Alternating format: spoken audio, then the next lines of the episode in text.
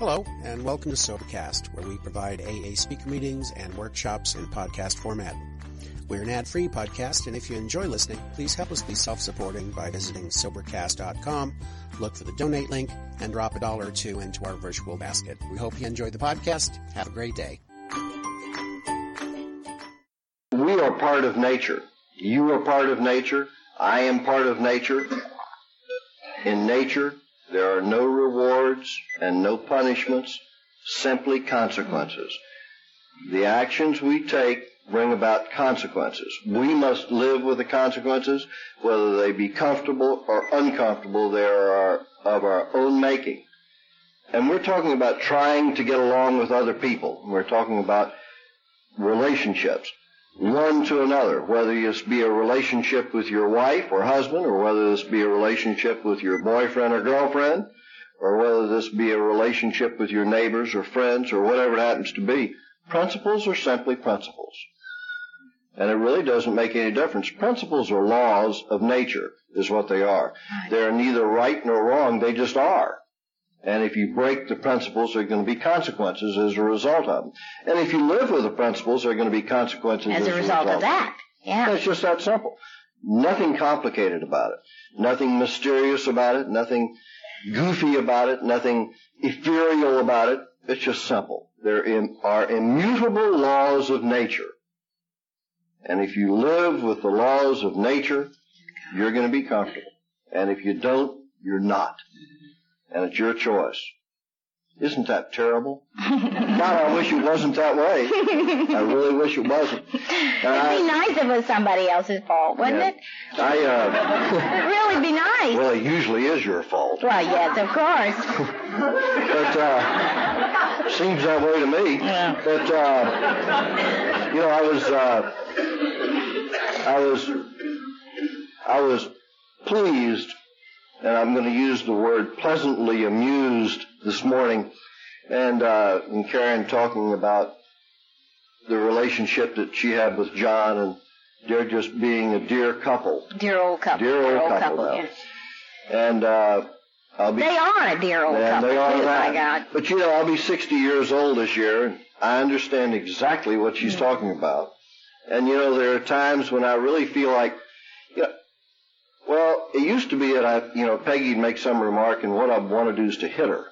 Never did, but I wanted to, you know. But I didn't do that. I'd just make some cutting remark back at her. And now I think about it and I say, you know, it just isn't worth it. Who cares? I don't care. And she does the same thing. And so as a consequence, we end up getting along a hell of a lot better than we used to. Yes. When we used to have to disagree on many things. We rarely disagree anymore. And it's really so pleasant. It's just so pleasant. Every once in a while, he has to stir the pot, though. You know, it's just like, you know, well, I mean, let me tell the story about the towel. This is great. Be- yeah. Because listen, it, you know, our thinking is really different. Yeah, yeah. I understand that. Both of our thinking. I mean, my thinking is different than his thinking. Got it? I mean, we're both alcoholics and we think similarly in that direction, but he's really kind of weller than I am in many respects because in many ways he's uh, stayed. That's better than stodgy or stuffy. But so, no, no, no. But he's you notice, he's older I want you to notice something. I want you to notice something. You notice how she's taken over the podium?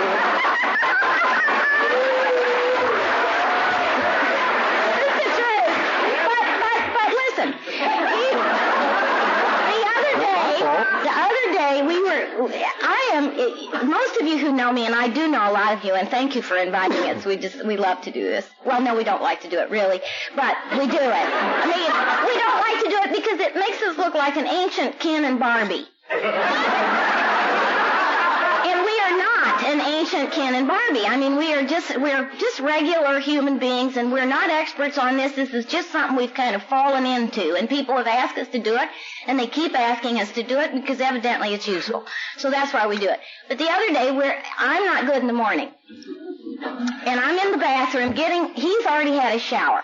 Now, everybody who knows us knows that he uses Mennen bath powder. This is a big deal. I buy him tons of bath powder at Christmas. It's not hard, it's hard to find it. So I buy lots of it when I buy it. And he spreads it all over the bathroom, which is one of my, used to be anonymous things that I did until I told it in front of an audience. But I used to clean up his Mennen bath powder all the time as one of my good deeds for him every day. But he's all smelling good and he's got his underwear on and I come out of the shower. And I'm still not awake. I mean, I'm never awake in the morning. And he just looks at me with this, just this look that he has, that he gets, just like the cat that just got through licking up all the cream. You know, just this look. and he takes his towel. and he, because he's thinking sexually, see, I know this. Know this because I know him. And he takes his towel and he throws it over my head. And he says, well, there. Now we've covered up the ugly part. and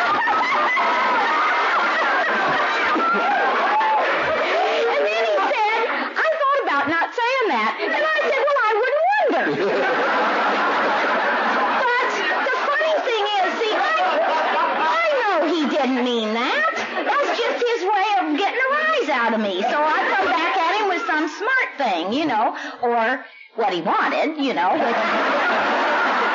Whichever the case may be. Whichever the case may be. But there's a hole back here, Mary. I just almost stepped in it. Anyway, that's but one of the things that that I if, if I don't if we don't get anything else across.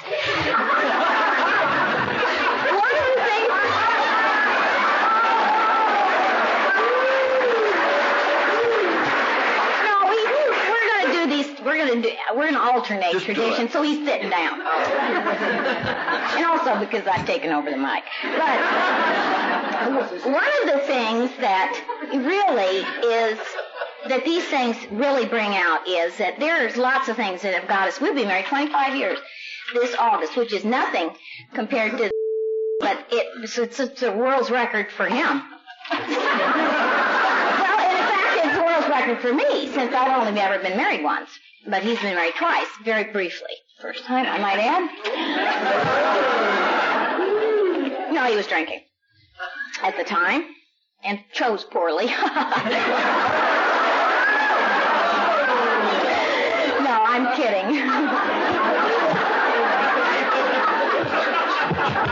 um, Seemed like it was alright at the at the time. time, yes. But um, where was I? Oh, a sense of humor. I mean, if anything has gotten, we have been through good times and bad times, tragic times and hilarious times, sad and depressing times, tense times, all of these different things that go along with being married to anyone. And one of the things that has saved us is the ability that we have to laugh, to, to be able to laugh with each other. And have you ever been in an argument with your partner or your boss or whoever it is that you're, especially, especially your partner, where you looked at them and you just, you knew you were arguing just for the argument's sake? That you wish you could just stop, you know, and say, you know, this is, this is, we're just arguing to be arguing. There's no principle here. And what we have done is we will get into those and very gradually, over my face comes this smile. You know, I just start smiling. And it's just, and we break out laughing because what could have been serious years ago has become just a matter of routine. And there's, there's certain arguments that are like old standbys, like, um, his driving. Not, not his actual driving habits, because mine are worse than his. No one will go with me anywhere, because I drive too slowly. Yes. I mean, you know, they, I just drive too slowly, so they don't want to go anywhere with me because they're always driving for me. Go for it, go for it. You know, get up above 53 or whatever. But his direction. You ever go places with people, you get out the map, You turn left, you turn east, you turn north. No, you don't. Then we get lost. He's furious. I'm furious. It's, you know, it's just one of those standard arguments. The thermostat. It, are these important things or what? I mean, it is not the thermostat, right? But it is who somebody changed the thermostat. Now, I don't know how it is in your house, but nobody, nobody changes the thermostat. Nobody. He didn't change it. I didn't change it. The dog is too short. I mean, he can't it. They can't reach the thermostat. Somebody changes it, but nobody changes it. So we argue over that. Just little, little stuff, you know. Kind of takes the heat off. It, it lets loose the pressure, and it doesn't mean anything. I mean, it's, it's, just doesn't mean anything. What we have done, and we're going to go through these in about an, I don't know, sometime this afternoon, not too long. We're going to talk about each of the traditions briefly, and the principles are, are something that are involved in them that, because these, these traditions are how we get along with each other. It's how we stay together. It's how we stay together. So people, that's what we're going to do. And some people don't know what this is and they get disappointed because they expect to hear of a tradition in the sense of a group. This is not that thing. This is about how we get along with each other, which I think translates into how we get along in the group.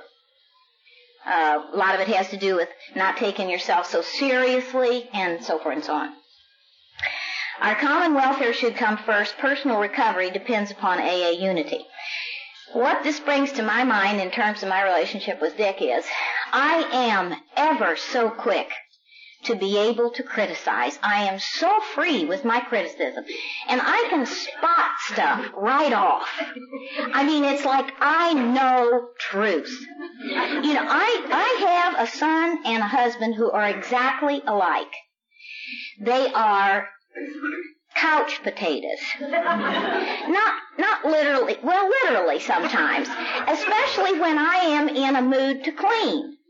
Now, do you understand that uh, normally other times they're not. But when I'm in a mood to clean and in one of my whirling white tornado dervishes, they are couch potatoes. And I know truth. And I've even been known to kick them as I go past in my way, you know, in my way uh, to clean. And and but I'm being principled, so I'm not telling them what to do, but I'm letting them know with my body language that they should be up and helping the queen of all queens clean. You know, and this is that is not unifying. Okay, that's not unifying. That's putting me and them in two different corners. Another thing is I'm always very, I can spot what they're doing wrong right away. I can spot it. I can feel it in my bones. And I, I'm very free with that. I'm very free to be able to tell them what to do because I know the right way to do it.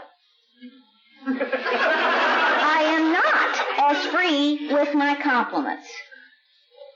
And I have to look sometimes for the good. I have now, through the years, I have sort of trained myself to look for the good and to tell them, tell Dick, that's a good job. Dick does, he is, for a long time in our marriage, I couldn't find anything good about him. I mean, not that jumped right out, but I could. But, but that's not his fault. That's me. I mean, you know, it's because I have this rotten outlook, you know, this narrow outlook on life. He was always this, he was always very good, but I couldn't see I, my mind wasn't focused that way. So I would have, so I came up with the idea that he was a good visitor. Cause he is. He is a great visitor. Now everybody goes, hee hee hee, what's so good about being a visitor? But have you ever suffered a fool graciously? Mary and I were talking about that last night. Clancy suffers people sometimes that I would just, well, my office is opposite his, and he sometimes his pigeons come by, and they talk with him. And within five minutes, I want to run in there and say, "Get out! Get out! You're boring me!" You know. And I mean, I'm not even in the office. I'm across the hall. I just hear it, and I don't even look at him. You know, and I want him out. He sits there, nods graciously to them. He listens to them. You know, he is a wonderful visitor. He he takes the time to listen to people and listen to them and listen to them. And I don't. I want them to have a glass of iced tea and go. you know, I and at night when we have parties and stuff, they come in, they want to stay and sing and do play games and stuff. After a certain period of time, I just, I like to come in and say, well, it's been nice having you, but I'm going to bed. Because I'm not a good visitor. He is. He loves people.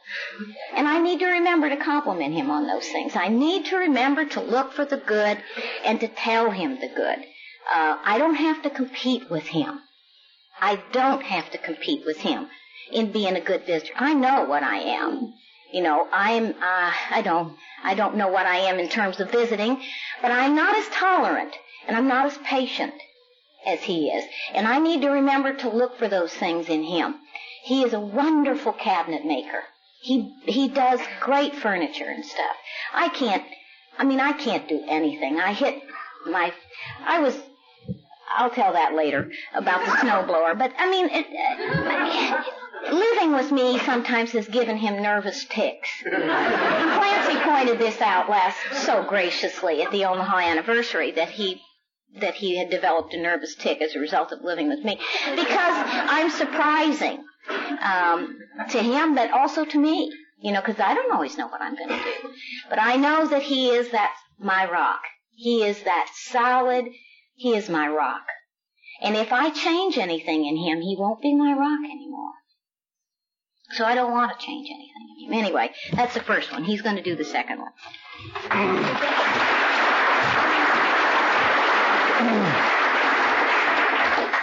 You know, unity is really, you didn't do it the way I'd do it.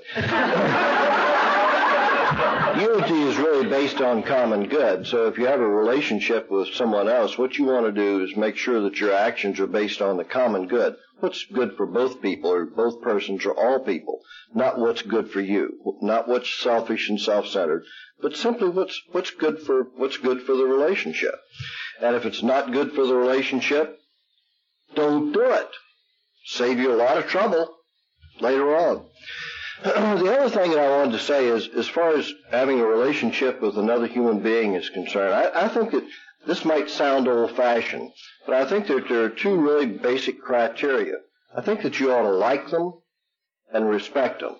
And I think if you don't like them and respect them, I think that you ought to get the hell out of it now and save yourself a lot of grief because you're if there's if the like and respect isn't there, it's not going to show up. It's not going to turn. Only in our fellowship is that miracle possible. And I say, is that miracle possible? Because if the other person is in, in a, their 12 step program, or Al Anon or AA, then they have a chance of changing. And you can give a chance of changing. But be careful. Be very careful. If you learn to like and respect them, that's fine.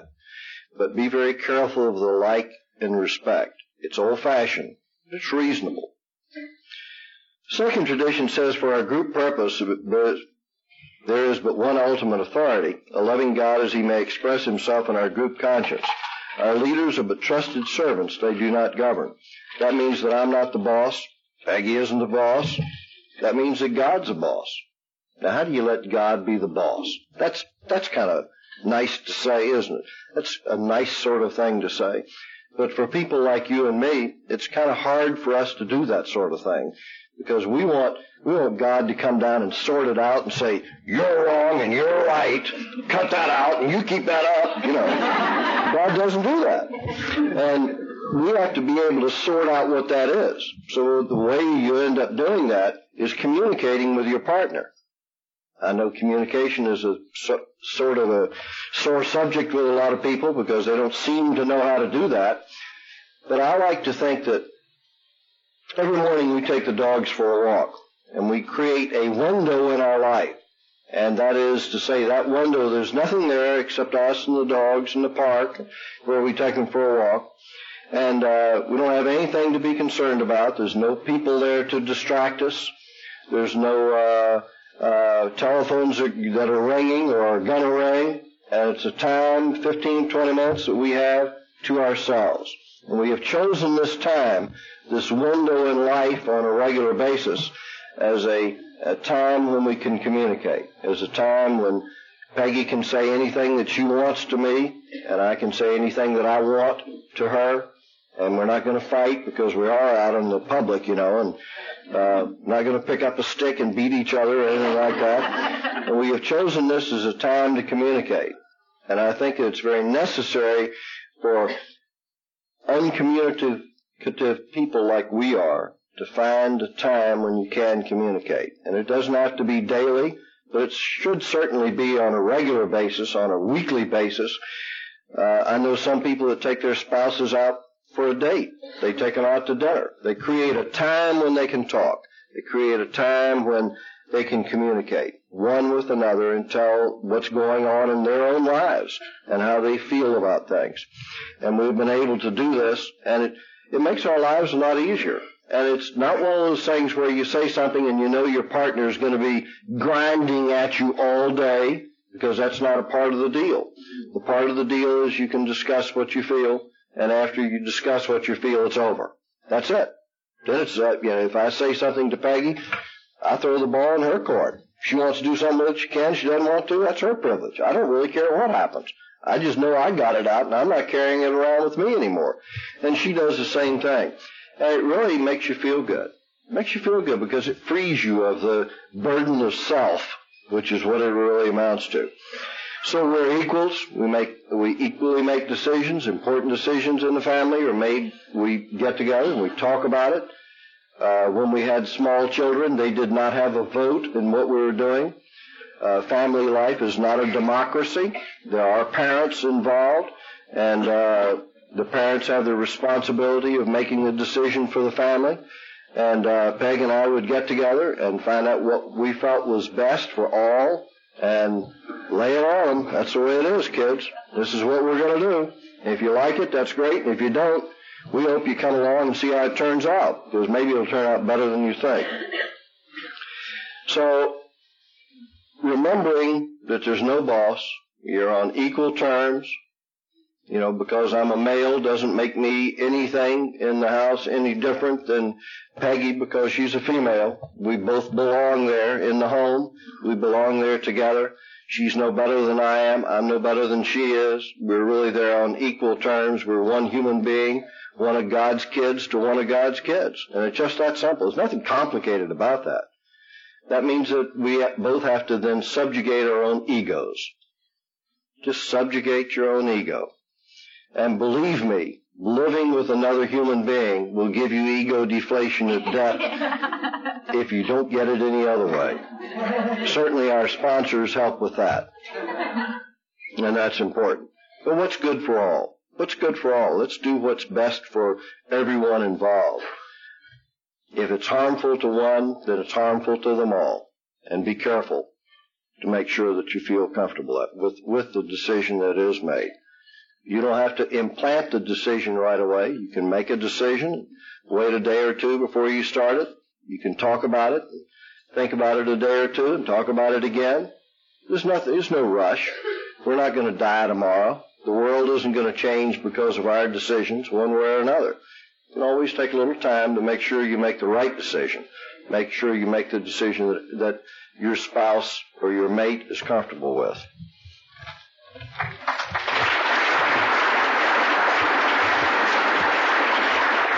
The only requirement for AA membership is a desire to stop drinking. And uh, what this what this reminds me of is um, I have to have a desire to be there. I have to have a and I and I remember the you know here I go. You know, I mean, it's it's like I have these sentences that get chopped off in my head and they kind of come out my mouth at the same time. Um, in our relationship, we we met and married in Alcoholics Anonymous. We met, we dated, all by a very short time, two months as a matter of fact. We were, I was not pregnant. We just were in a hurry. Um, we did ask our sponsors. We did get permission. We had to call Dixon in Texas. He was in Texas, and we had to call him to get permission. And he gave us permission only because I'd been sober longer than Dick. I did. But you have to have a desire to be there, to, to be in it, to be, to make it work. Because sometimes, on some days, that may be the only thing there is. I mean, is the desire to be there. That may be it. I mean, he, you know how it is. Some days it just, you're just both jerks. I mean, it can be that way. I mean, I love him because, not because he's, I love people for what, for their defects. Don't you? Rather than for the, I mean, I love them for their assets too, but lots of times I can't see my own, I feel inferior to them sometimes. But if, but I can relate to a defect. I know what a defect is. You know, and when he's a jerk, I can, it warms my heart. because then I can be a jerk the next time, see? It's, it's, when I was growing up, my expectation was that a man would come along with a lot of money who was very handsome, a professional man who was going to sweep me off my feet, carry me off to nirvana, and we were going to live after, right? Wasn't that, isn't that the white charger type of guy, you know? And, you know, what did I get? I mean, he, no, no, no, wait a minute. He is not, he is not a knight in shining armor. Thank God he's not a knight in shining armor. Because that would put the knight in shining armor would be up here and the lowly maiden would be down here, right? But he's not a knight in shining armor. He's a man. He's a man. And he, at times he can be a fallible man, you know, and, and, and not, not everything. But then that allows me to be. My ex, one of my expectations, I love what Clancy says about the people, you know, when you're first in a relationship and you're, your hands touch across the table and a spark flies and you go, oh, and you fall to the floor in mad passionate love, you know, and writhe around or whatever. And then,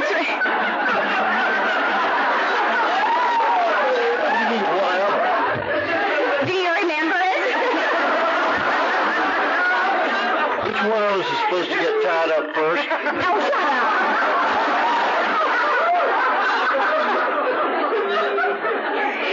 And then six months later, and you're sitting at the same table, same two people, and your your hands touch across the table, and you say, "Give me the goddamn salt." You know, it's, it's what is the you know what are what are our expectations? You know what is it?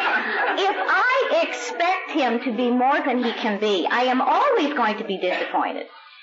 If I expect him to be what I can be, then I'm going to be okay.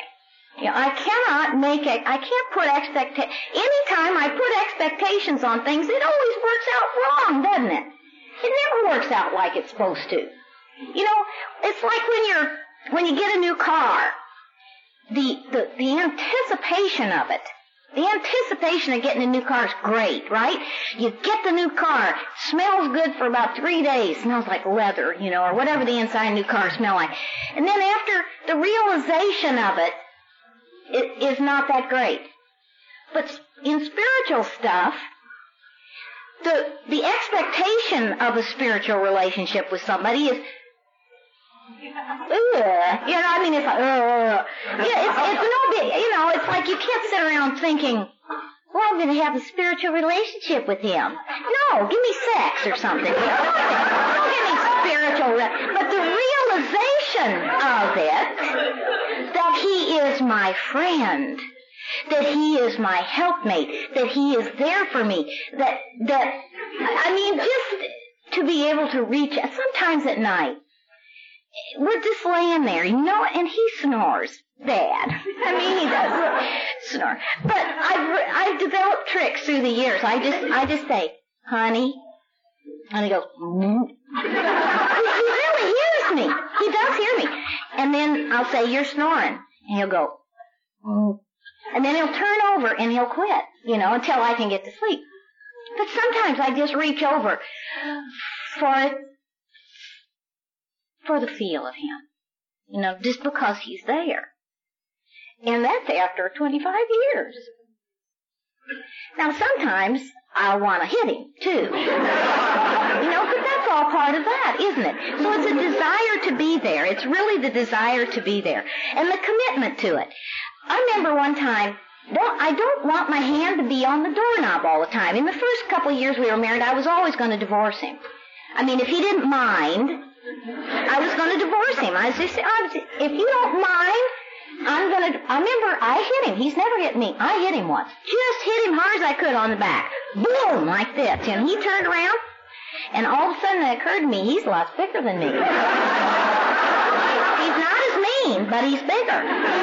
And he didn't say anything, but he just looked at me. So we ne- we have a rule. We don't lay hands on each other.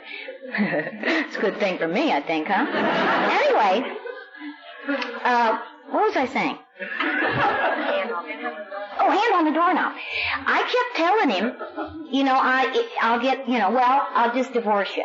And he turned to me one day, because I always did that when I didn't get my way. I'd say, I'm just, we'll just get a divorce. It's not going to work. And he turned to me and he said, don't say that again unless you mean it. Because, and, and I go, oh, I've lost it. I mean, I, I Uh, don't say it unless you mean it. And I knew that he always, he didn't say things he didn't mean. It's serious stuff. So that was out of my vocabulary. Like my dad says, there are no divorces in our family. Homicides? Yes.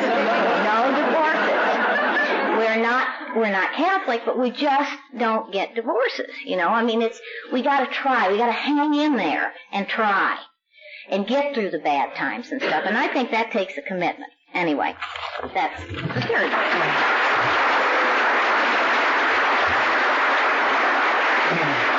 The guys I sponsor know that I occasionally express the idea of going to Australia or New Zealand.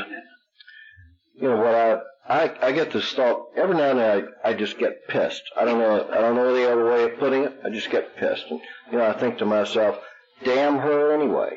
You know, what I'll do is the house is all paid for. I'll go down to the bank and I'll get a mortgage on the house. I'll make sure that the credit cards are all up to snuff and I'll take the credit cards and I'll go get a loan and I'll just go and head off to the west. head off in the sunset. Let them fend for themselves by God, you know. That's as far as it goes. I just think of it and it just frees me. I just feel like I'm on the mountains of New Zealand already. I don't know where she goes in her mind, but New Zealand is not a bad, bad-looking place to me sometimes. And that's because that's the way my mind is. It isn't that I really want to do that. It isn't that I'm really gonna do that. It's just that I get these things in my mind every now and then. That's that seems like a damn good idea, just to get the hell out, you know. I think it's the I think it's the runner in me. I just like to run away sometimes. Just run away from home like I used to do when I was drinking. My first wife didn't think that was funny though. I forget to come back so many times. Fourth tradition says each group should be autonomous, accepting matters affecting other groups or AA as a whole. And what this refers to is our ability, hopefully, to become unselfish hopefully to understand that each person is an individual in the relationship and that each person can do whatever they wish to do as long as it doesn't harm the relationship. I can do whatever I want to do as long as Peggy, uh, for an example, my relationship with her, I can do whatever I want to do as long as it doesn't affect her in a negative way, in a harmful way. If I do something that affects her in a harmful way, then I'm wrong. If I were to run out, run around on her, for an example, I really don't think that she would. I don't think that she would cotton to that very well. Maybe that's an understatement. I haven't tried it, so I don't know what, what, it's, what it would happen. But I have a sneaking suspicion it wouldn't go over very well. And I don't think that uh, that sort of an autonomous action is principled. But I think it would be perfectly okay for me, me to make a decision uh, based on an AA request to go somewhere and talk. It's okay for me to do that without asking her permission. You know, having some knowledge of what her schedule is or isn't may have something to do with it. But also, I can't make a commitment for her. There are oftentimes people who say, well, someone this weekend asked, you know, would, you have lunch with me? And you and Peggy have lunch with me. And I said, well, I can, and I, I that would be fine with me. But if you want Peggy to go, you're going to have to ask her because I don't make decisions for her. I don't know what she has planned. And I don't make decisions for Peggy, and she doesn't make decisions for me. And uh, it, it just because it can't be done that way because we're both autonomous people. We're separate individuals, and we have a right to be separate individuals. As long as, again, what we do doesn't affect the other partner in a negative way. We can live our lives in any way we wish to. So, I have to understand that my actions do affect other people, and that my actions have to be in concert with their actions, and they have to be principled or else it's not going to work. It's just not going to work. I have to be willing at all times to be helpful. I don't always, when Peggy's up running the vacuum cleaner, I don't jump up and say, oh, gee, let me vacuum. But if she says, would you finish vacuuming, I have to be willing to do that. I don't always volunteer to help her, but if she asks or says she wants help, I have to be willing to do that. And I am willing to do that. I, uh, I think that I have a right to share my thoughts and my feelings. I think I have a right to disagree uh, with her. Uh, if she has uh, thoughts and feelings, she can have whatever thoughts that she wishes. It doesn't make any difference to me. Uh, I'm sure she thinks some strange things. But the main thing is, I don't have to agree with what she what she says, nor does she have to agree with what I say but she has the right to say those things, and I don't have a right to disagree with her either. I don't have to agree, but I don't have to disagree, because disagreeing is being unpleasant. And I don't have to be, I don't have to do it that way. She can express my feelings, and I can express my feelings. That's communication. And after that's done, then perhaps we have a, a ground to discuss something and come to a conclusion together. Number five.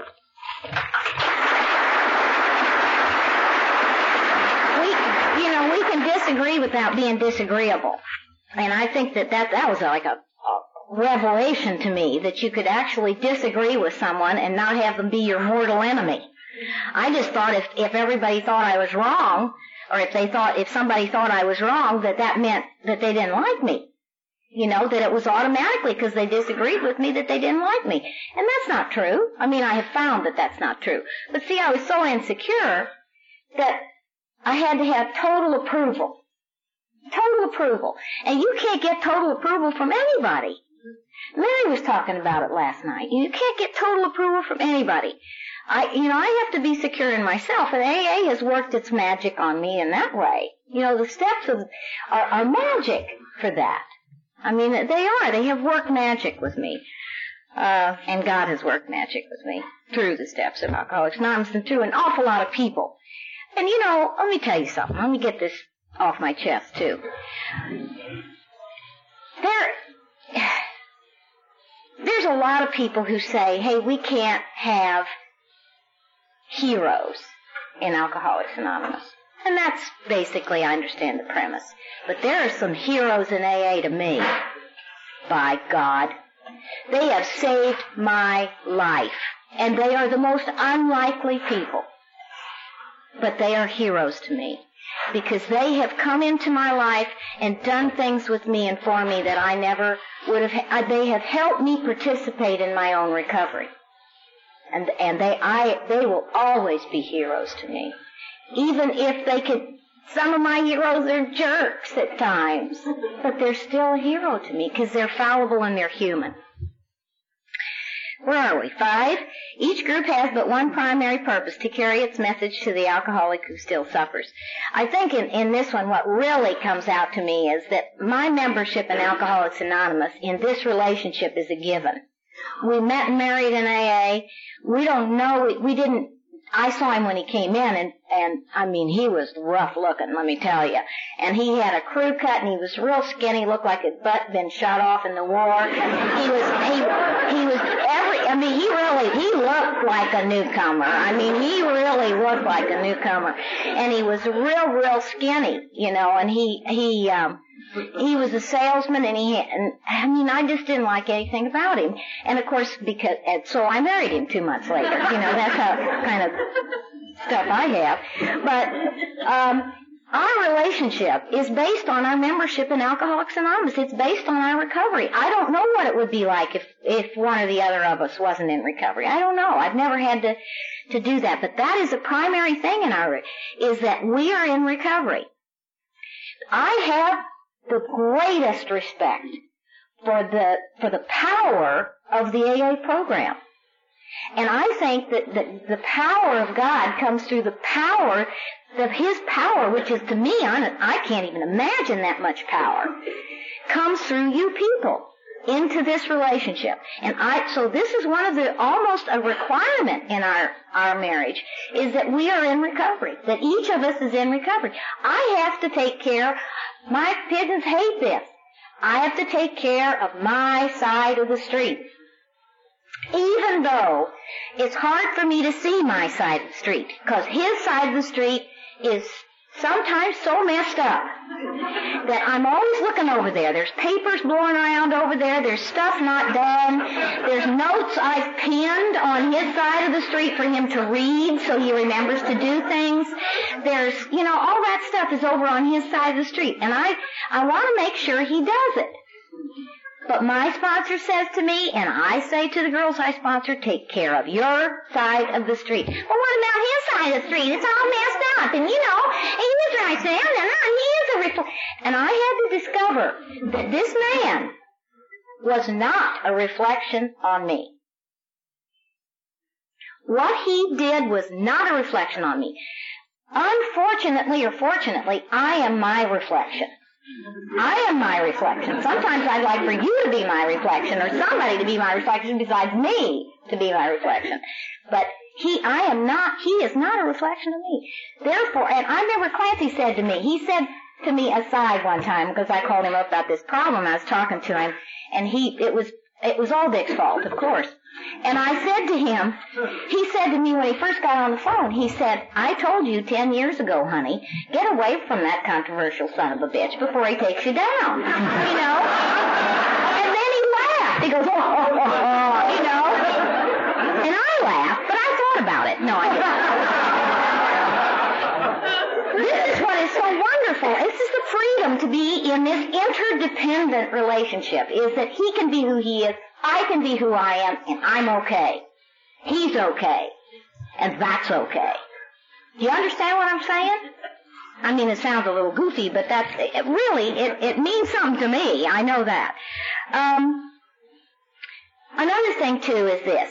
I never knew how to have an equal relationship. I was always the boss. I, Madeline, Madeline knows what I mean. I mean, Madeline is aware of being the boss in relationships. And I wouldn't sponsor her if she weren't. I mean, most of the people that I sponsor, Joan too, except we can't find anybody for Joan right now. But she wants to be the boss in a relationship. Okay? So if there's anyone out there, never mind. She works hard. She's a hard worker. She's a real hard worker. And she's beautiful. She looks like a grape today. She has a great color. So if you see a grape moving around, come talk to her. Anyway, I was always the boss. I mean, I was the boss or else. Take a hike, you know. I mean, it's like if you had a Ford Fairlane, I went with you for as long as I liked the Ford Fairlane, and then take a hike. You know, I was on it. And um, I took hostages. I didn't have friends. I didn't have boyfriends. I roped them, tied them up, and strapped them to my saddle. That's what I did. And as long as they didn't struggle too much, I kept them. Right? Isn't that the way you do it? And when they'd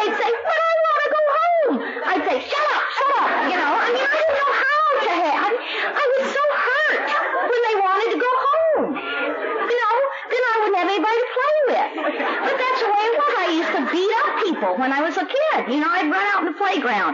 Want to fight? You know, they'd say, no, we want to go home. Well, fight. I want to fight. You know, I just, goofy kid. But that's the way, and it was because I was so insecure.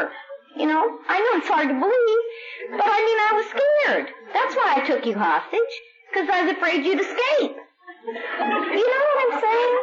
It's, it's, I was afraid you, well, when you get into a marriage, they can divorce you and escape. You can't have a hostage. You've got to be, it has to be equal footing. It has to be. You can't bind them by your insecurities.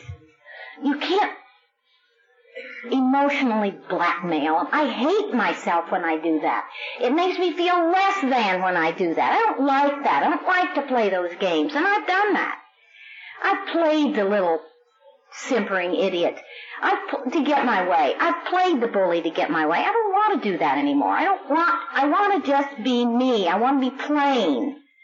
I want not boring but plain. I don't want to have to be contorted emotionally in order to get my way. I just want to be. I just want to be plainly out the window. Do you know what I'm saying? Just be there, stand there, and be myself. And I think that's what this is saying, is that my membership in this thing is, is a desire for me to be in it and to be supportive in it uh, to be, it, it isn't always going to be an equal thing. It's not going to be 50-50 all the time.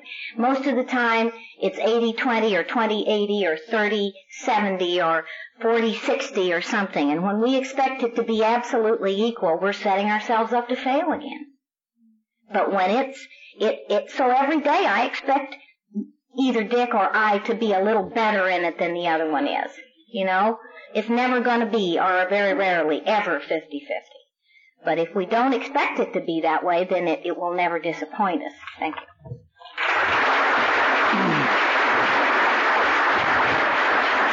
Talking about, you know, a relationship, you know, I always heard that there are supposed to be 50-50 deals too. And, you know, I, uh, I discovered that there are times when I'm sure that Peggy feels like she's carrying 80% of the load and that I'm carrying 20, and she feels that way, and she never comes out and says that, but I get the feeling that that's what's going on.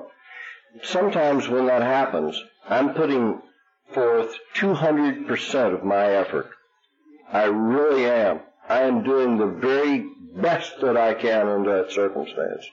And it isn't seen, you know, she doesn't see it that way.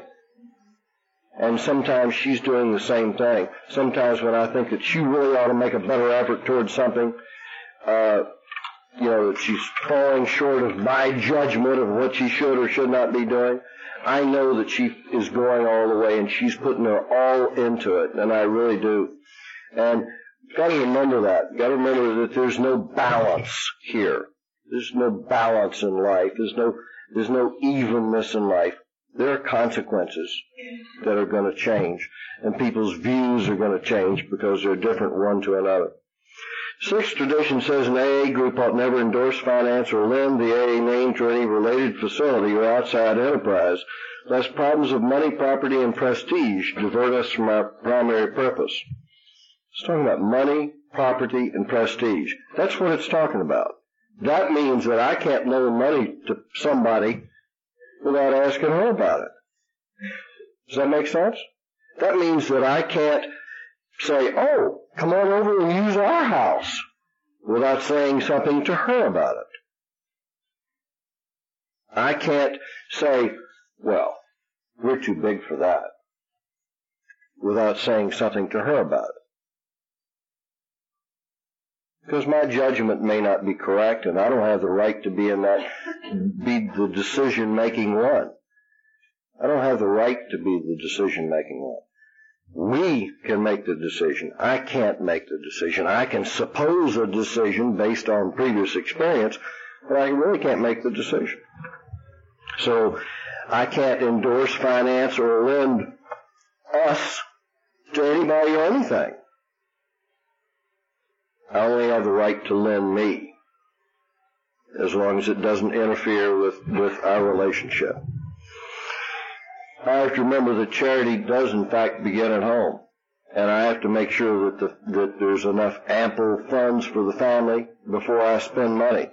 If I spend money and we're on the shorts, then I'm doing the wrong thing. I have to be careful of that years ago when we were first married, we didn't have a hell of a lot of money. We made a we made a pact between each other, that neither would spend any more than a certain amount of money. I think it was then twenty five dollars. I'm not sure, without saying something to our partner about it, without saying something first to our partner. And I know there are people on uh, lesser financial circumstances than we who might choose to make that ten dollars. Or perhaps you need to make it fifty dollars or a hundred dollars or a thousand dollars. I don't know what your number is. But perhaps some agreement would be coming forth like that. So financially you can feel comfortable one with the other. And you don't feel that someone's taking advantage of you. Well, he went out and bought a new suit. I got to go out and buy a new suit. Yeah, well, what's some Nikes? Well, I think I ought to have two pairs of shoes, you know. You know, I'll get that son of a bitch, you know. You know what that bitch did to me today? And, you know, what she, she, what she bought today? I think I'll go out and do it. I've seen people play that game. I'm, God, I'm glad we never played that. We never have played that, and I'm so glad we never played that because I suspect that I would have been much better at it than she. Because I really know how to shove that money out. I'll tell you. But uh, it just means really you can't put the material before the spiritual. And the spiritual is our relationship one with another. It's important to me. You know, I'm very proud of Peggy. I really am. She. Uh, uh, I'm proud of, uh, of her as a member of Alcoholics Anonymous. I'm proud the way that she carries the message. and I'm proud of how she sponsors the girls that she sponsors. But that's what she does. That's her thing. I'm proud of her because it's good for her. It isn't good for me at all. It really isn't good for me at all. It doesn't really, again, it doesn't reflect on me at all. She is my wife and we are companions and we're friends and we're a lot of things. But that doesn't reflect on me. What I do, it reflects on me. And it's kind of nice that I'm kind of proud of what I do. I'm not ashamed of what I do. I'm proud of what I do. I like to think that I'm a good member of AA, that I'm a good sponsor and I care. And I like to think that I'm a good father and a good husband and I'm proud of myself when I am. And I know that she's proud of me when I am that too. And I'm proud of her when she is that. But it's her. It's not me. I can't live on her laurels. I have to live on my own laurels. I can't live on how she feels about herself. I have to live on how I feel about myself. So although we're married and we're companions and lovers and mates and friends and all of those sorts of things, we don't endorse each other's bullshit. We just don't do that. We just don't do that. And nor do we try to take claim one for the other's accomplishments. Her accomplishments are hers. She's an accomplished artist. I say accomplished because She's had an offer for paintings of over a hundred dollars, and I think that that's accomplished. I've been paying for art lessons lo these many goddamn years. Seems to be like she ought to share it, but she says, yeah. we kid about that. Peggy is a, uh, you know, it, this has been a sore point in our marriage from time to time because she paints in watercolors. watercolors are different than what I want art to be. I expect a tree to look like a tree. You know, the trunk should say, you know, it's brown, you know, and leaves are green, you know, and they have definition. And watercolors is without definition, and it's uh, it's the fantasy of the artist's eye. And I know that. She always, she brings these, she's really a glutton for punishment. She brings these things, what do you think of this painting, Dick? I don't like watercolors. I keep telling her, I don't, you know, it's not my favorite medium. You know, I really don't much care for it. She keeps bringing them to me. She is getting a little bit better though because I'm beginning to like some of them. And uh, I like them especially when she puts rabbits in them and and things like uh, maybe a cardinal. And you know, I want to see something in there, not so. You know, I I'm, I don't have a I don't have that sort of a mind where I can appreciate that, and I really don't. And that isn't bad or good. That's just that I don't. You know, I appreciate art that I see as as something for me to appreciate. I really appreciate her skill and her techniques and her talent. She has that, and I appreciate that. But the end result is something that's just not necessarily to my fancy. And I really don't. And that isn't bad or good. That's just that I don't. You know, I appreciate art that I see as, as something for me to appreciate. I really appreciate her skill and her techniques and her talent.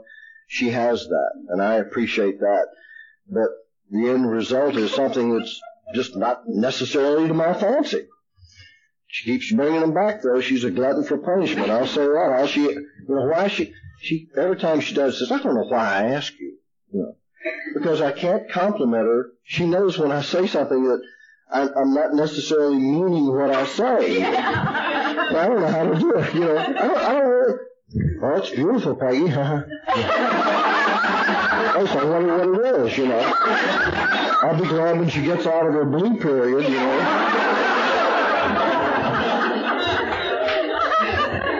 But she has really done a marvelous job. She's really done a marvelous job because when we first met, she was drawing cartoon characters to put in the children's room to amuse the babies and so on with big eyes and things, you know. And, uh, you know, it's a, it's a great change. I'm very proud of her because she works at it very hard. She really does, works at it diligently and, and she really cares about it. And, uh, I'm very proud of her for what she does. Uh, I just, hell, I just wish she'd paint something I liked, you know. but, uh, she's a great gal.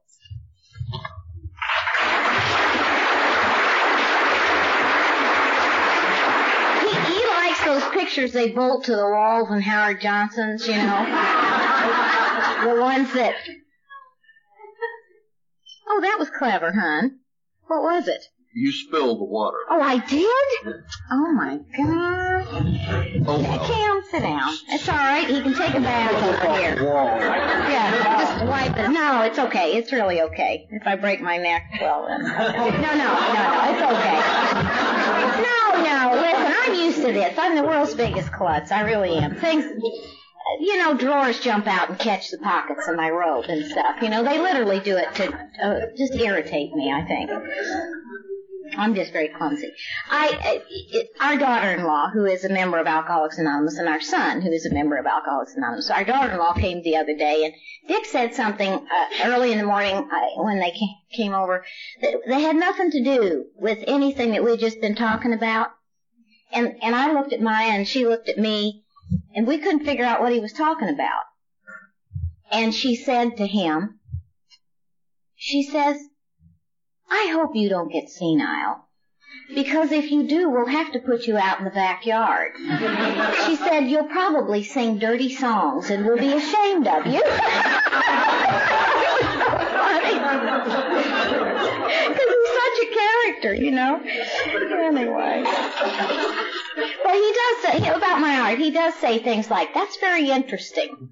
And I know that that means he's very he's, you know, he likes what I've done and he appreciates the effort, but he doesn't care for it because I paint blue trees and pink trees and, you know, other stuff.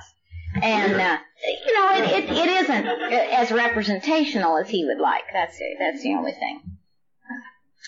Every group ought to be fully self-supporting, declining outside contributions. It's not going to take long now, guys. You're being wonderful. You really are. Not too many people have even fallen asleep.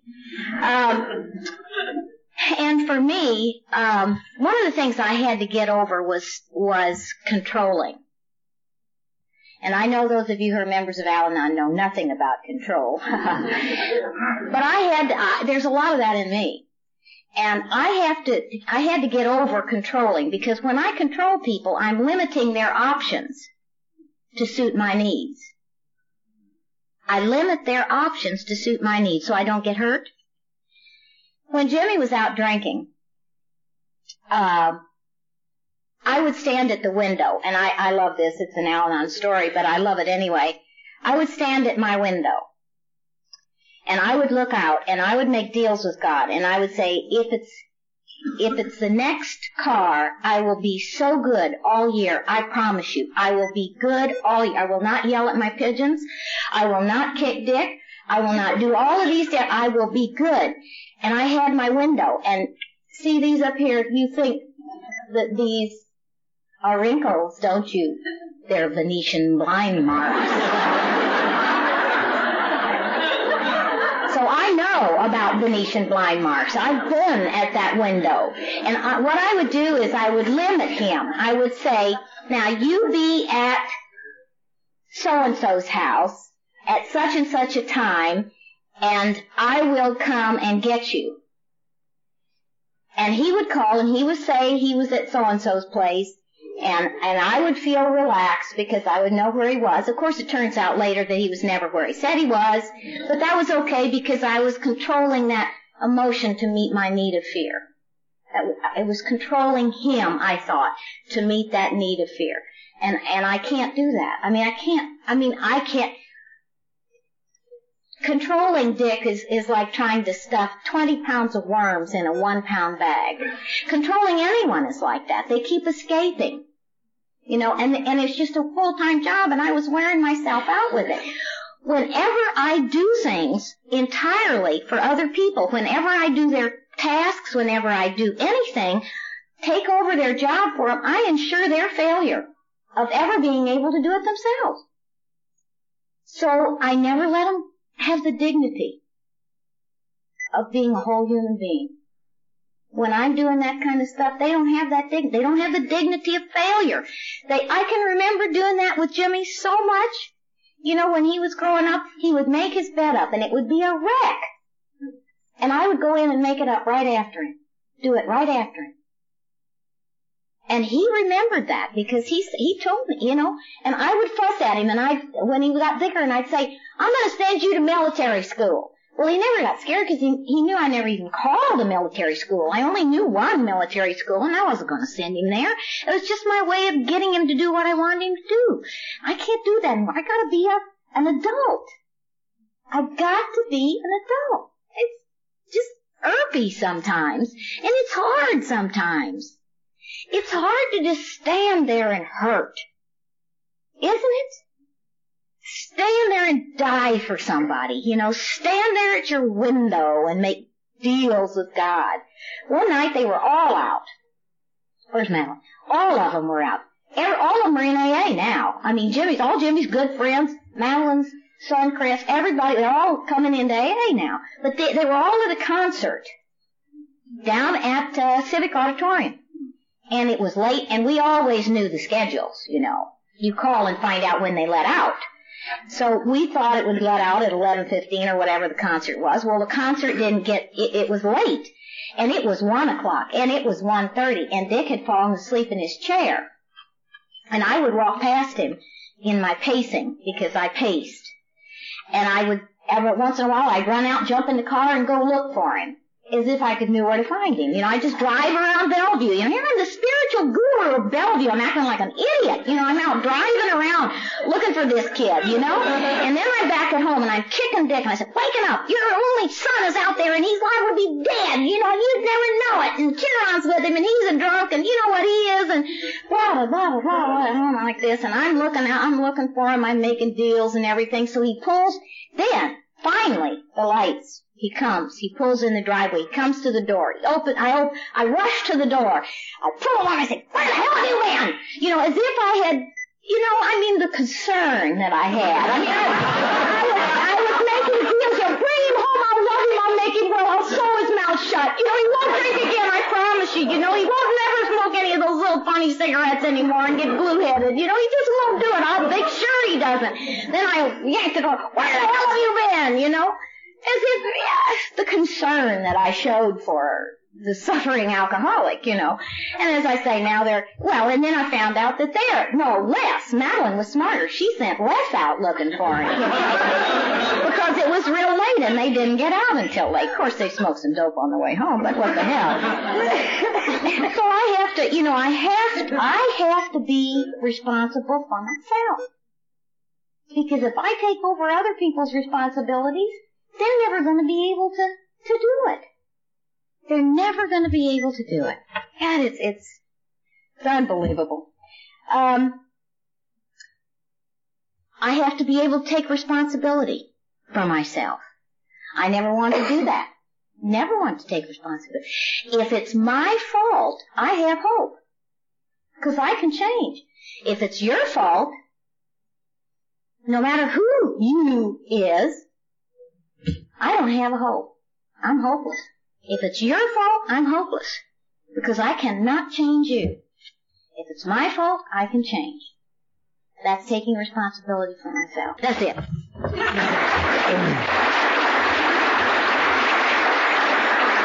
Eight, A should remain forever non-professional, but our service centers may employ special workers. And that means that she is not a professional wife. I am not a professional husband. She's not a professional cook. I'm not a professional carpenter. That means that uh, uh, what we do in our house is we let talent prevail. Talent and desire prevail. And that is to say, who cares? He who cares does. He who doesn't care don't do. All right. Checkbook. Good example. I could care less about money. I really could. And it's not because I'm wealthy, because I'm not. But I, money doesn't mean anything to me. It's just like rocks. And I don't know any other way of expressing it. It really doesn't mean anything. I just want to make sure I have enough to do what I want to do. And I don't really, the amount of money or whatever doesn't make any difference. You know, when I take care of the checkbook, I uh, check off the checks on the on the in the uh, uh, check stubs, and I check the checks off against what I have written in there, and check make sure the bank says the same thing, and whatever the bank's balance is, all right with me. I don't give a damn. You know, and if, if the checkbook says something different, I change the checkbook. You know. Because I don't care. You know, within reason, I don't care. It doesn't make any difference to me. And it's very important to Peggy. Perfectionism in checkbooks is very important to her. And I just don't care. And so therefore, she takes care of the checkbook. I don't care. I don't have any, I don't have the vaguest idea how much money we have in the checking account. I mean, I couldn't, I, I couldn't tell you how much is in there within hundreds of dollars. I don't have the vaguest idea. I just know that there's enough in there and I got enough credit cards and I don't care. You know, I can do what I want to do as long as it's reasonable. I can do what's reasonable.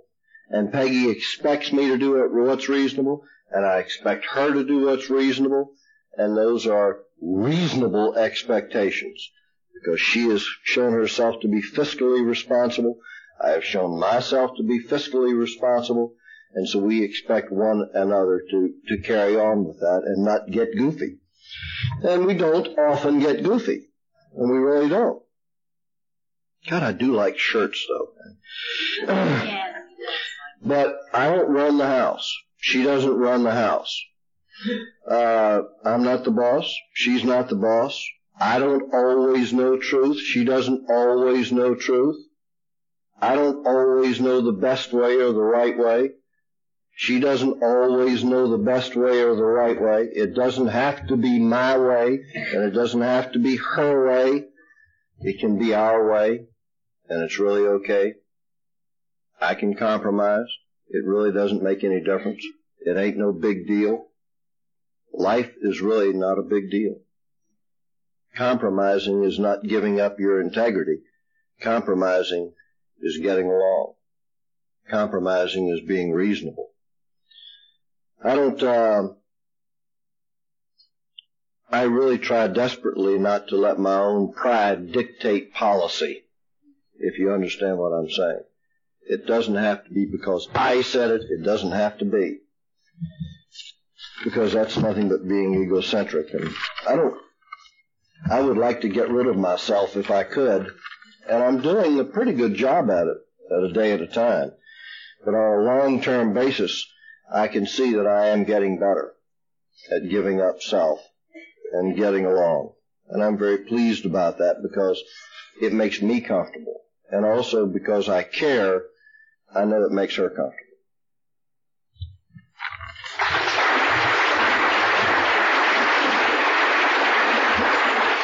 my daughter-in-law is a lot like me, and uh, Dick and my our son, they're a lot alike, and they are uh, very often out. They they do nice things. Jim does nice things. I mean, he is so nice, and these he's nice, and Jimmy's nice, and Maya and I have this little code where we, when one of them does something very nice, we go, "Oh, he's so out of self." Because we sort of like don't spring to those sorts of ideas just naturally, you know. Usually we have to sort of work our way into them and so forth. Um, what the the ninth one says AA as such ought never be organized. We may create service boards or committees directly responsible to those they serve. And this always reminds me of the Brady Bunch. Remember the Brady Bunch? Worst damn family I've ever. I mean, it's just. It. I think they scarred American family life because it seemed like they always got along. They were so irpy, weren't they? They just smiled and they they loaded the dishwasher together and they had ponytails and they never had any acne or anything. They were just nice people. And they did things in a certain way. My family was never like that. My family growing up was not like that. Our family is not like that. We argued over whose turn it was to put the dishes in the dishwasher when we had a dishwasher. We, this is just, you know, I broke my sister's braces on several occasions. I threw things at her. You know, she used to pop her, you know how her rubber bands, the rubber bands, and she'd go, ah, like that, and they'd pop out like that, strike me in the face, and I'd, ah, interesting family, you know. I was I was grounded frequently. Uh, when Suzanne was about three years old, I cut all her hair off, me and Snooky Camel, because we didn't think she's supposed to have hair. She hadn't had any up to then, so we just cut it all off. I got grounded. I was in fights with people. I was always getting in grounded for fights with people, you know, stuff like that. We had an interesting family. It was a family, and it was never organized. Never. But I had a girl that I sponsored who lives down in Florida now, who's become semi-famous because she had family night after she got sober. By God, she was going to get them together. She was, they were going to have fun. And it was Wednesday night. This was family night. And they were going to make cookies. And they were going to do brownies and they were going to play games and they were going to, you know, the usual family night. And about 7.30, every family night, I would get a call. Nobody wants to make cookies. He's asleep on the couch. Alex is in his room. We can't do, you know, it, it was, ne- you cannot legislate happiness. you cannot legislate, you have to be spontaneous. It's like sex.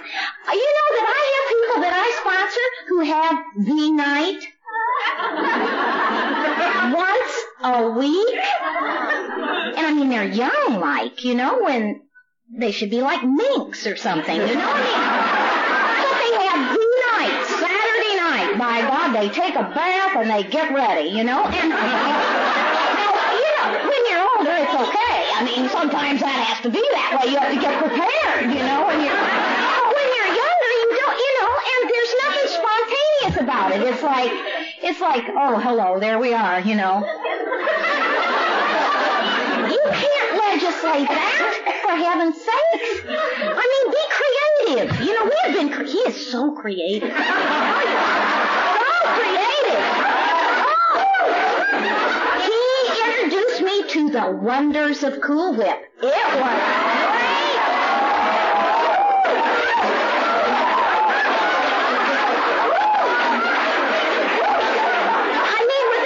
into it. You can, you've got active imagination. Figure it out. And you know, like when we didn't have any money, he's always had such a good time with it. He's never been a prude. I've always been, oh, for heaven's sakes, don't make any noise. you know what I'm saying? You know, it's like, oh, I remember when my dog was in heat, one of our dogs was in heat, and the other dog was, you know, doing his thing. I called Dick up. I said, Dick, Dick, Arthur is doing this thing to Guinevere. We had a Camelot sort of family. Arthur's doing this. He's, he's, he's being an animal. He said he is an animal. He's a dog. Oh, no, he's my baby. You know, anyway, he was, I was always real thin, blue-lipped about stuff, you know, and he kind of relaxed me. And the first real test was, of course, the night, the, the Christmas that we had that where he was, uh, we had no money at all, and uh, six dollars actually in the checking account. We we decided we weren't going to get each other presents, so I come home and he says, and I'm I'm moping. I mean, I'm going to go to talk at the Alcathon. I'm going to help somebody over Christmas. I won't miss the fact that I have no presents for the first time in 27 years. You know, I, I mean, I'm really feeling sorry for myself. And I come home, he says, I have a present for you. I thought, first I was ashamed because I had no present for him. Then I was mad at him because we had agreed not to get him presents. You know those conflicting emotions. So he goes into the bathroom. About a minute later, he jumps out of the bathroom, stark naked, with a big red bow tied you know where. and he goes, here comes Santa Claus.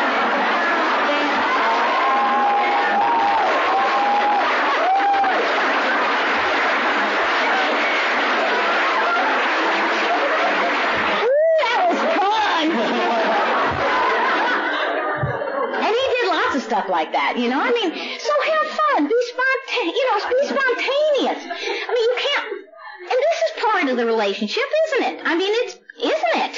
And and you know, we had a scare lately because he got he got sick, and and I guess that there's comes times when you just are pick at one another. You know, you don't you get in the habit of being crabby with one another, and it it it it's never comfortable. And this because he got sick and because we thought he had this bad thing, we, you know, it, it really put a stop to that. It really said, and I, I realized how precious he was to me. And I realized again, and I know that, but sometimes I need to be reminded because I'm an alcoholic and because I'm a human being.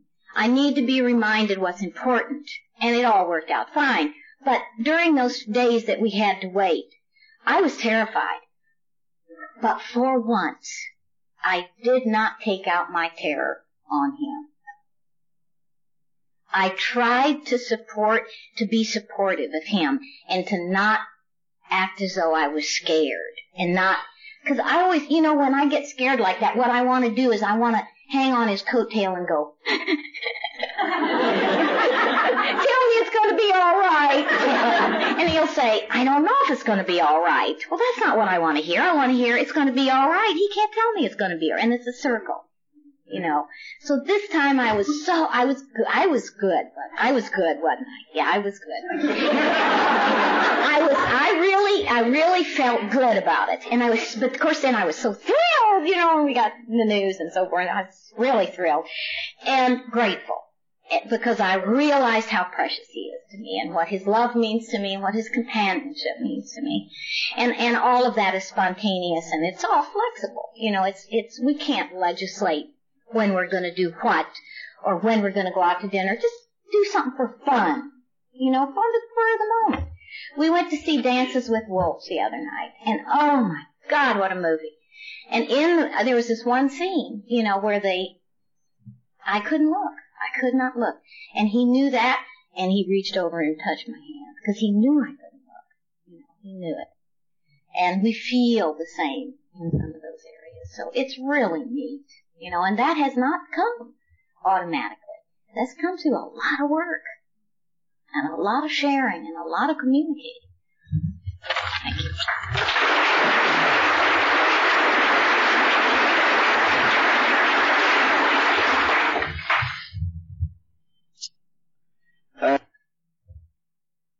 Was in uh, Burlington, Iowa several weeks ago and had a roundup down there and taping. Had a girl come up and she wanted to buy the traditions in relationships, which we had taped. Um, she said, saw my name badge and saw I was Dick M from Bellevue. She said, "Oh, are you the are you the the Dick on on the tapes?"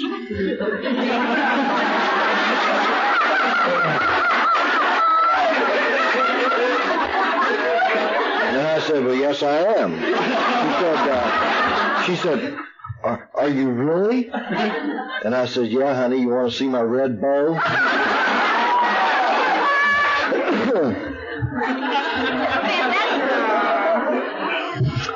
Number 10, Alcoholics Anonymous has no opinion on outside issues, hence the AA name ought never be drawn into public controversy. And we as family members, I don't, we don't have any, we don't have any right to mess in other things. Uh, we don't have, we have only opinions as it relates to us, not opinions. I don't really have to, I don't have to carry a flag for anything I can indicate. I don't have to go out and protest against a war, for an example. I can just not say something for it. Or I can hang a flag out if I want to. If I want to. That's okay too. Because that's not involving myself in some public situation. That's just simply being. And I can do that.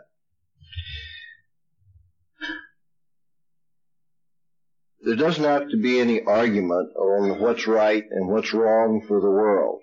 There are people that are in charge of the world. I don't know whether you notice this or not, but there was some general named Norman over in Saudi Arabia who did an excellent job. And I didn't have to go over there and run the war. I mean, I really didn't have to do it. I could delegate that responsibility to Norman. And he did a pretty good job, I thought. And, uh, I was rather proud of him, as a matter of fact. Go for it, Norman. But it's none of my business. It's Norman's business. It's not my business. He knows a lot more about it than I do, apparently. Because I would have done it differently. but the point being is that it's, you know, I have, I have only to sit back and allow the rest of the people to take care of what they have the responsibility to take care of. And applaud them for their efforts, whether it turns out right or wrong. I don't have to make a decision on what's right and wrong for the world. There are other people who have that responsibility. I can bemoan my life as it has affected me one way or the other, perhaps, or observe my life but I don't really have to get out and raise hell about it one way or another. Because it isn't, may not be Peggy's opinion, and uh, there isn't any sense to carry it forth. I don't have to make a spectacle of myself. One thing that Peggy and I agreed to do after being exposed to some contrary behavior uh, on other people is we agreed not to speak ill of each other in public. And we don't speak ill of each other to other people. And you know why? It's really very simple. It gets into a really bad habit. You know, I can see it now, you know. Well, you're married to the bitch that I'm married to, you know, on and on and on and on. And, uh, I used to do that when I was drinking. I used to tell the bartender about my wife as if he cared, you know, you know, actually what he should have done is say, Dick, you stay right here. I think I'll go see her, you know. she was lonely. But, uh, to remember that I have a responsibility to take care of my side of the street. And I have a responsibility to speak well of my partner and not ill of my partner. Or say nothing at all. Say nothing at all. But speak well when I speak or not say anything at all. Because very simply, it isn't, my mind changes all the time. You know, my feelings change. You open or close the door, my feelings change. I'm going to change my attitudes and my feelings every time I have the opportunity, every time something changes. Somebody walks in and out of the room. I think, where the hell's Phil going now? You know, well, maybe he's got to go to the bathroom. Well, that guy just came back from the bathroom. That's okay. Well, here comes Phil back again. You know, I thought Phil liked while I'm talking, you know. I didn't really care, Phil.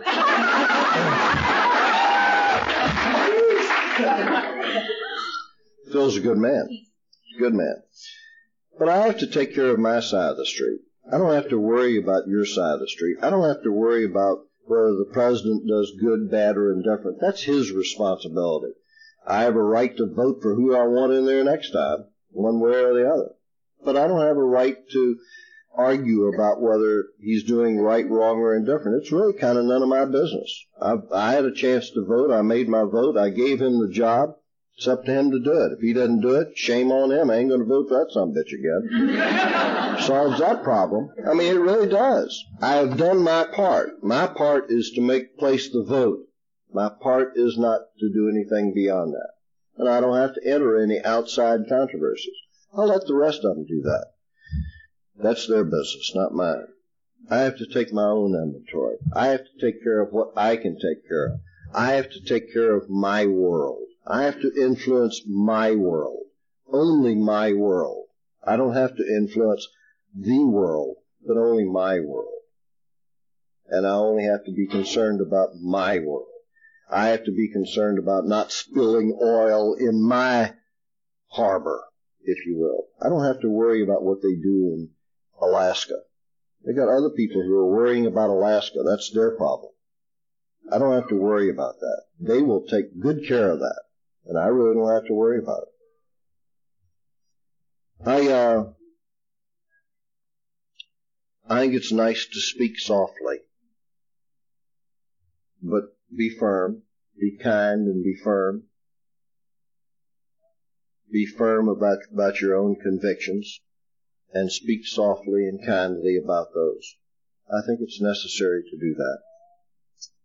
I think that uh, most of all, just don't make a spectacle of myself. I don't need to do that.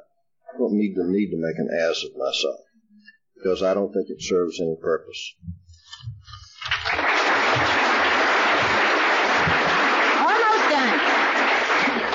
Public relations policy is based on attraction rather than promotion. We need to always maintain personal anonymity at the level of press, radio, and films.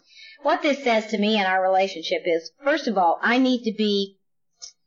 Have you ever wished, you, when you got mad and said something, that you had the words on a string, and that you could pull them back, so nobody ever heard them? But unfortunately, that's not the case they hear them, don't they? And a lot of times I know exactly what to say to hurt somebody bad. And I mean, I can, I always, I know their Achilles heel. And I don't, I'm not proud of myself for that. So I have several signs, uh, that I try to pay attention to. One of them is, when in doubt, shut up. So when I have any doubt as to what I'm going to say is whether it's right or wrong, shut up. That helps in sponsorship too. Uh-huh. And the other one is, which appeals to the intellect in me, anger is the wind that blows out the light of the mind. And I like that because it makes me feel smart. and that if I get angry, I get stupid. Which is true. I do. Because when I'm angry, I'm not using my I, I'm using my E. I have placed the E, my emotions, over my intellect. And when that happens, it's usually a mess. You know, and I can lash out and I don't, and, and lots of times, you know, there's nothing you can do. There's nothing you can do. You can't make up for some of that stuff. You can make amends and you can try, but lots, they don't forget. You know, they don't forget. They may forgive, but they don't forget. And I don't want, I've had too much of that in my life and I don't need to do that anymore. I do it sometimes, but I don't, I try not to. The other thing is that I try to be attractive. And the older I get, the harder it is. Because like Mary said last night, everything falls, you know, I mean, it, it's just like gravity. I mean, everything is pulling down on me. I'm 52 and a half, 52 and some months old, and I feel it. And I need, it, it it take it's longer for damage control anymore, you know, because I yeah, Sharon and I are talking about skin creams and stuff, you know, I found the answer now, I have a new thing. I'm gonna erase all my wrinkles, right? And, uh, but I have to be attractive. I have to be neat, clean, do my hair, take a bath. You'd be surprised how many people don't take baths and, and they wonder why they're sex life is not what it should be. They haven't taken a bath. That's a terrible thing to talk about, but it's true. Or brush your teeth, or whatever. Be attractive. You know, be neat, clean, and attractive. As attractive as I can be. I mean, God never blessed me with I'm not blessed by the chest fairy. You know, I mean, I, and I can't do anything about that. And I don't want to spend $10,000 to get new boobs or anything. So I'm stuck with this. But by God, I can make it interesting. you know, and, and try not to swear, because I don't like, to, I see some of these prettiest little girls and they say some of the foulest things. And it's not attractive. It's not pretty to have that come out. And now sometimes I say them for effect, and it's true, I do. But I don't, that's not attractive for me, so I try not to swear. And I try not to brag about myself, because I don't think bragging is very pretty. I don't like to hear people brag, and I'm sure they don't like to hear me brag about myself. I can brag about Dick, and I can brag about the kids, and I, you know, it's like, remember the old Aunt Minnie used to talk about her operations all the time? really boring unless it's your operation, you know. I mean, then it's interesting.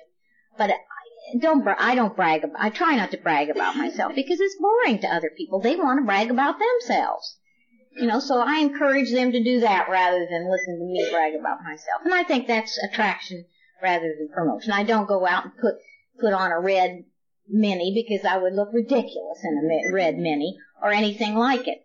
I think he prefers me just plain naked anyway. I mean, you know, I don't think it matters. So, you know, but I try to be attractive rather than really, you know, promote or anything. But I can make it interesting, and that's attractive. Thank you.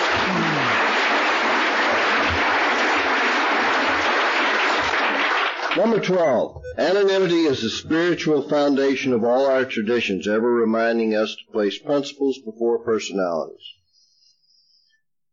I like to think of Peggy as my wife. I don't like to think of her sometimes as Peggy. I like to think her as, of her as my wife. How should my wife be treated? How should my wife be treated? How would I like the newspaper to report how I treat my wife? How would I like someone to look at the way I treat my wife. How would I like that to be? How, what sort of reflection would I like that to be? Not how would I like them to look at the way I treat Peggy, which is the personality, but my wife.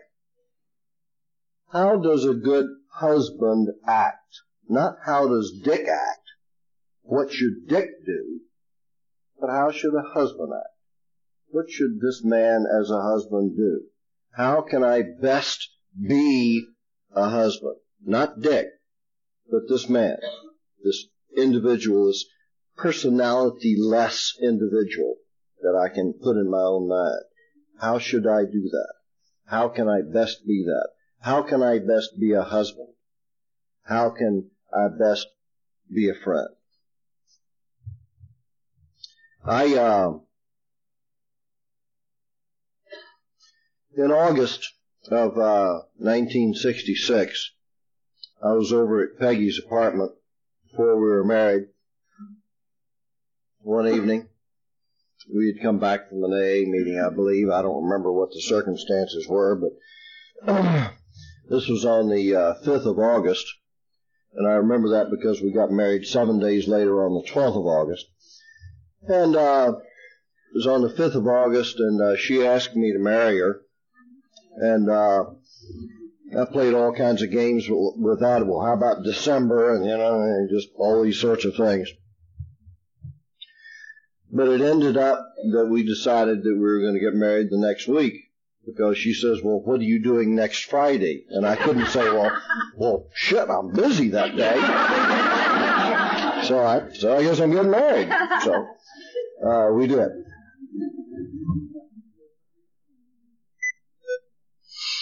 And uh, I left the apartment that evening at a decent hour after not having gone to bed with her because we didn't go to bed before we got married. We only dated for two months. It really wasn't, you know. We both wanted to, but we were busy trying to impress the other guy but I was on the way home. And I was thinking to myself, here you are getting married again. And I thought, you can't be a husband. There's no way that you can be a husband. You are the husband to your wife. How can you be a husband? How can you possibly do that? You ran around on her at every given opportunity that, that was there, and if there wasn't a given opportunity, you created it. How can, how can you, how can you think to do that? How can you visit that upon Peggy, whom you love? I was thinking about this, and I said probably one of the most sincere prayers that I've ever said in my life. And the prayer was, God, please help me to be the man that Peggy deserves as a husband. And when I said that, tears really came down my face and I started crying. I started sobbing. And I really literally had to pull over to the side of the road. And I had a, I had an emotional experience. Spiritual, if you wish. But I had a great experience. And it changed my life. That experience changed my life. And uh, as a consequence of that, uh, somehow or another, some power was given to me so that I didn't have to be the sort of husband to Peggy that I had been to my previous wife. And I could be a good husband. And I wanted to be that. That comes from minding my own business, taking care of me, doing the best I can for me, calling upon all the power that I can call upon. That comes upon not bragging on how great I am, what my marriage is, but what our marriage is. And we have a good marriage. And we have a great friendship. And we have a good companionship. But it's something that we have. Because she has worked at it and because I have worked at it. Because she has prayed for it and gotten the strength and I have prayed for it and gotten the strength. It's because we have done this together. It isn't something that I did of and by myself. Because of and by myself, I could screw up any relationship. But there is a power greater than me that's made me able, given me the power to be the person that I am today.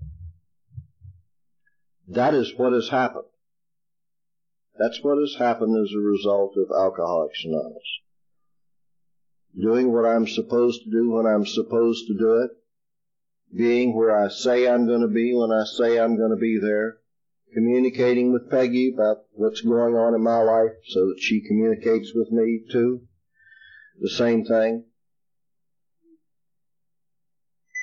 Not trying to be different or difficult, trying to be a companion to mesh with, to get along with, not to fight with. And trying to do for her to the best of my ability and not asking that she give me one of these deals where it's tit for tat. Whatever I do, she does back for me. She doesn't owe me. Whatever I do, I do because I love her, because I want to, because I want to do this because it makes me feel good, not because of her response to it one way or another, but because it makes me feel good to do what I do. Not asking or expecting anything necessarily in return. Doing this in the hope that our great blessings may never spoil us, and we shall forever live in thankful contemplation of Him who presides over us all that we can think above the level of our own egos, that we can live above the level of our own egos individually, and that we can live in harmony and in peace and kindness and love with, with each other. That's what relationships are supposed to be. I like and respect my wife. Her name is Peggy. Thank you.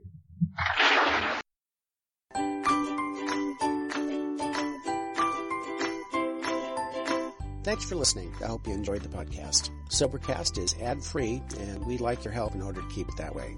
So if you'd like to help us be self-supporting by pledging a dollar to a month, visit Sobercast.com and look for the donate links. Thank you very much.